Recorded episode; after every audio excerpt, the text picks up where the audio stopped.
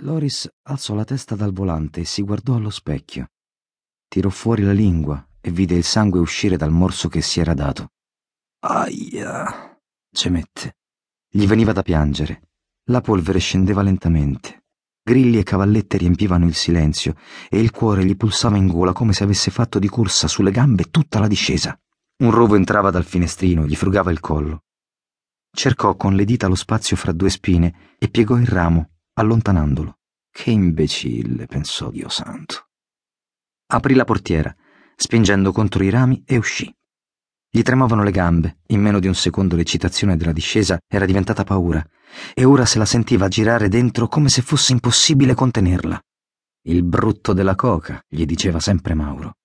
Incidenti ne aveva già fatti, sia in moto che in macchina, ma una paura così non l'aveva mai avuta.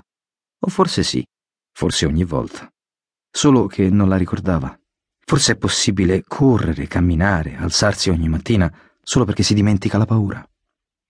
Respirò a fondo e tirò su di nuovo col naso.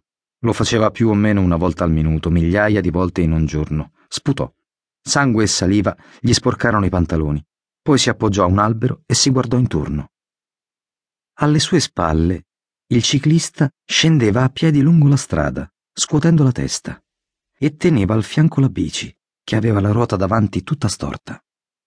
Laggiù, oltre la svolta, si vedeva un altro pezzo della provinciale. Un'auto era ferma sul bordo della strada.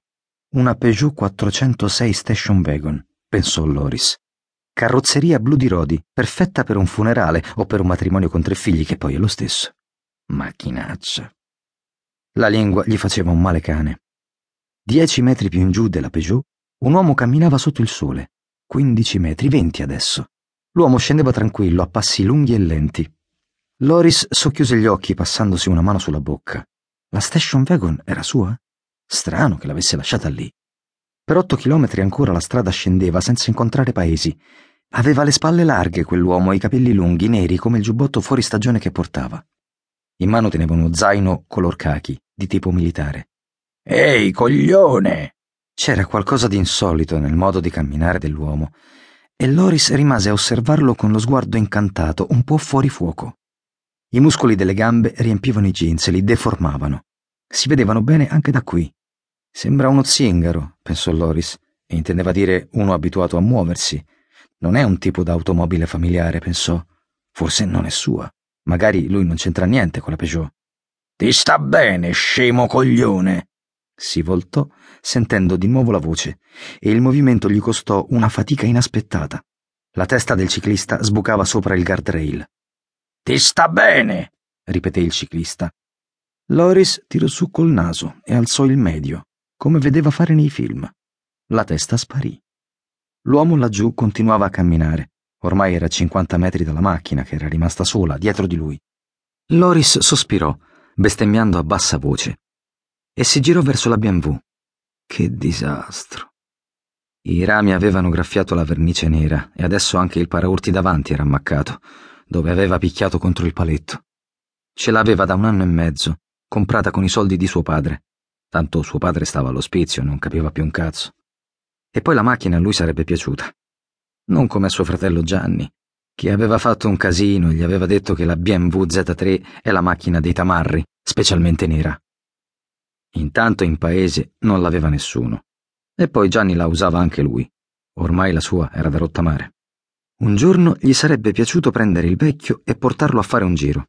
Lo pensava da quando ce l'aveva la Z3, ma non l'aveva ancora fatto e sapeva che non l'avrebbe fatto mai. Salì e mise in moto.